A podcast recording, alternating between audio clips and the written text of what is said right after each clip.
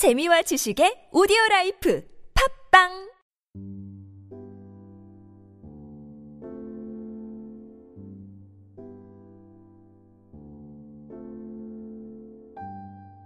여러분은 지금 힐링 팟캐스트 오늘의 위로를 듣고 계십니다.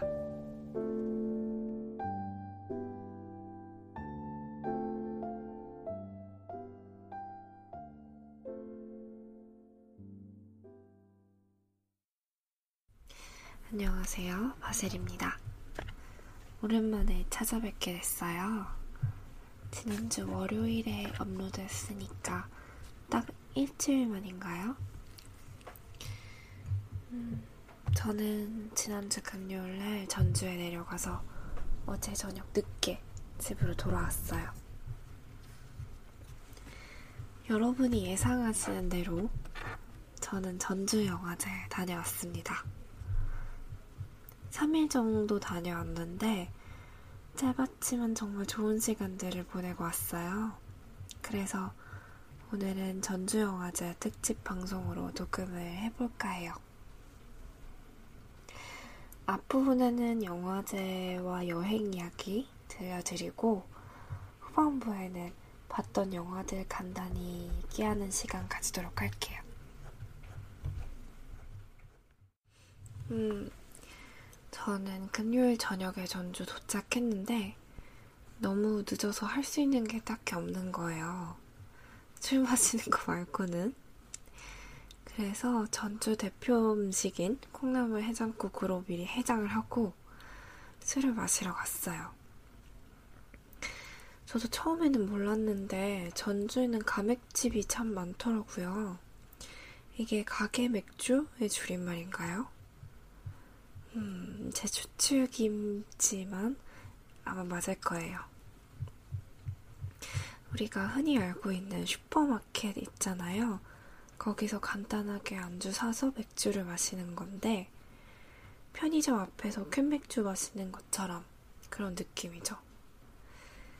음, 제가 갔던 곳은 황태포가 유명한 곳이었어요.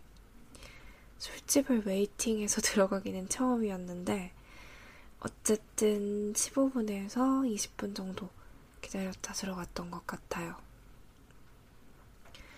구석자리에 앉아서 황태포랑 맥주 두 병을 시켰어요. 근데 황태포를 먹었는데 너무 맛이 없는 거예요. 톱밥 같은 게 입안에서 막 부서지는데 도대체 이거를 왜 먹는지, 왜 유명한 건지, 사람들이 왜 이렇게 꽉꽉 들어 차 있는지 이해가 안 되는 거죠. 그래서 맥주 한 모금, 두 모금 들이키다 보니까 이 황태포가 최고의 맥주 안주인 거예요. 맥주 마시면은 황태포가 먹고 싶고, 황태를 먹으면은 맥주가 마시고 싶고, 그래서 이런 아이러니한 상황 속에서 저는 이미 꿀떡꿀떡 술을 삼키고 있었죠. 제가 술을 정말 못 마시거든요. 특히 맥주는 더 안 봤는데, 그날은 좀 많이 마신 것 같아요. 황태 덕분에. 어쨌든, 그렇게 술을 마시고 있는데, 뒤쪽 테이블에 정재용 배우님이 오신 거예요. 그래서, 아, 진짜 너무 말 걸고 싶다, 막 그런 생각이 들어서, 결국 망설이다가 갔어요. 약간의 술 기운을 이용해서 용기를 낸 거죠. 그래서 제가 저 팬인데 사진 한 장만 찍어주시면 안 돼요? 그랬더니 정말 저돌적으로 팬이라는 증거를 대봐요. 이러시는 거예요. 너무 인간미가 넘쳐서. 근데 저는 되게 당황해서, 음, 아는 여자? 지막 끝을? 점점 이러고 웃어버린 거죠. 김씨 표르기를 왜 말을 못했는지 아직도 후회를 하고 있어요. 어쨌든 그래서 정재영 아저씨가 저 원래 이런 거 안 해요. 사진 같은 거 안 찍어주는데 한 번만 찍어드릴게요. 이러시면서 다정하게 사진 찍어주셨어요. 상남자 분위기 아직도 잊을 수가 없습니다. 어쨌든 그렇게 술이 잔뜩 취해서 숙소로 돌아왔어요. 되게 아기자기한 한옥 게스트하우스였는데 아무도 없는 거예요. 그래서 온 집안을 다 누비다가 잠이 들었어요. 어, 역시 영화제를 즐기는 데는 술이 빠질 수가 없는 것 같아요. 부산 영화제 때는 매번 일주일 내내 낮에는 영화 보고 새벽까지 술 마시고 이런 걸 계속 반복을 했었는데 어, 이번 전주 영화제 때는 제가 몸이 좀 안 좋은 관계로 그렇게 못하게 됐네요. 아, 그리고 영화제에서 해야 하는 두 번째로 중요한 게 야외 상영 영화 보기인데요. 저는 이번에 시간대를 놓치는 바람에 못했어요. 혹시 다음번에 영화제 놀러 가시는 분 계시다면 꼭 야외 상영 후에 밤새도록 술 마시고 아침엔 해장국과 아메리카노로 리세팅을 해보세요. 인생이란 게 이런 거구나. 라는 느낌이 들어요, 정말. 음, 토요일 아침에는 카메라 들고 한옥마을 산책하고 비빔밥 먹고 카페 들어가서 인간 실격 마저 보고 일기를 썼어요.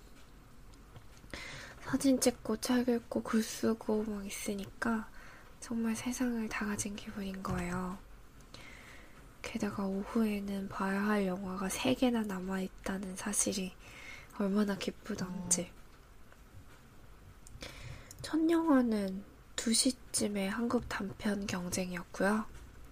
저녁 때쯤 쇼콜라, 밤에는 히치콕 트리플을 봤어요. 영화 사이사이에 카페인 보충해주고 리뷰 쓰면서 하루를 보냈습니다. 첫 번째 단편 경쟁에서는 어, 네 번째 영화였던 See You Tomorrow가 가장 인상이 깊었어요. 중산층 부부가 조선족 파출부 면접을 보는 상황에 대한 영화인데 굉장히 아이러니가 살아있는 게 이 부부는 그냥 말 그대로 돈만 많은 그런 사람들이고 조선족 아주머니는 중국에서 영어 교사였던 사람이에요. 부부는 조선족 아줌마를 계속 의심하고 또 무시하는 그런 태도를 취하고 있고 아주머니는 반대로 상당히 진실된 그런 태도를 보이고 있어요. 장르가 코미디여서 막 배꼽 빠지게 웃으면서 보는데 어딘가 마음이 되게 불편한 거예요. 사람을 판단하고 차별하는 잣대, 그 기준이라는 것이 대체 어떤 것일까? 그러니까 우리가 함부로 만들어오는 잣대로 사람을 판단할 수가 있을까? 하는 생각들이랑 이제 정말 한국이 다문화 국가잖아요. 근데 이런 세상에서 어떻게 다른 우리와 다른 사람들이랑 어울려갈 수 있을까에 대한 고민을 하게 되더라고요. 어쨌든 참 재밌었어요. 그리고 두 번째 영화는 쇼콜라였는데 로슈디잼이라고 하는 유명한 프랑스 배우가 연출을 한 작품이에요. 어, 19세기 말 프랑스를 배경으로 하고 있고 흑인 광대인 쇼콜라와 백인 광대인 푸틴의 이야기예요. 얼핏 보면은 우정에 대한 이야기처럼 보일 수도 있는데 사실 흑인 최초로 서커스 광대가 된 쇼콜라의 인생 이야기인 거죠. 서커스로 물질적인 성공을 이룬 쇼콜라였지만 인종차별의 벽 앞에서는 무너져 내리고 또 사실 쇼콜라의 정체성에 대한 고민과 하고 싶은 일에 대한 시도들을 끊임없이 보여준 영화였어요. 사건 하나하나가 굉장히 흥미로운 구조를 하고 있죠. 플롯 자체는 되게 좋았는데, 영화 전체적인 부피가 조금 컸다고 생각을 해요. 그리고 마지막에는 히치콕 트리포라는 다큐멘터리를 봤어요. 제가 영화 수업 들을 때 히치콕은 정말 바이블처럼 여겨졌었는데 다큐에서도 많은 감독들이 존경하는 감독으로 설명이 되고 있더라고요. 음, 다큐의 중심적인 내용은 프랑스 누벨바그 감독인 트리포와 히치콕의 영화적인 대담이에요. 히치콕 하면 떠오르는 서스펜스에 대한 정의를 깔끔하게 설명해 주기도 하고 중간중간 연출에 대한 재미있는 그리고 신선한 기법에 대해서 설명하기도 해요. 트리포가 히치콕에게 연출적 조언을 구하기도 하고요. 다큐라고 해서 되게 지루하겠다고 생각하실지도 모르겠는데 히치콕이 상당히 계산적이면서 젠틀한 유머를 가진 사람이어서 정말 재밌고 흥미롭게 보았습니다. 저는 그리고 일요일날 필립 그랑트리의 작품을 좀 보고 싶었는데 시간적 여유가 안 돼서 못 봤어요.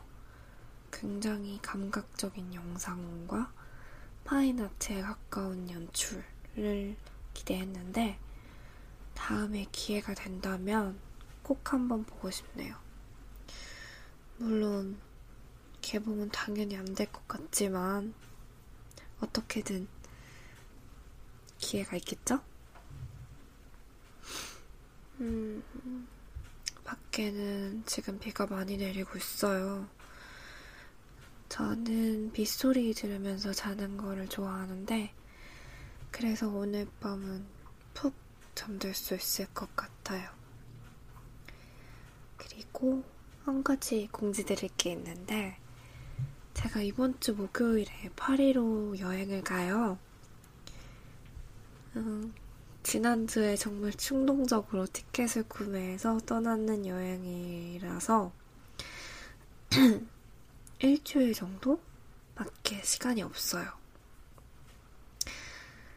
그래, 그래서 어쨌든 다음 주는 파리 특집으로 주말쯤 업데이트 하도록 하겠습니다. 빗소리 들으면서 낭만의 밤 보내시고 행복한 한 주 되시길 바랄게요. 오늘도 함께 해주셔서 감사합니다.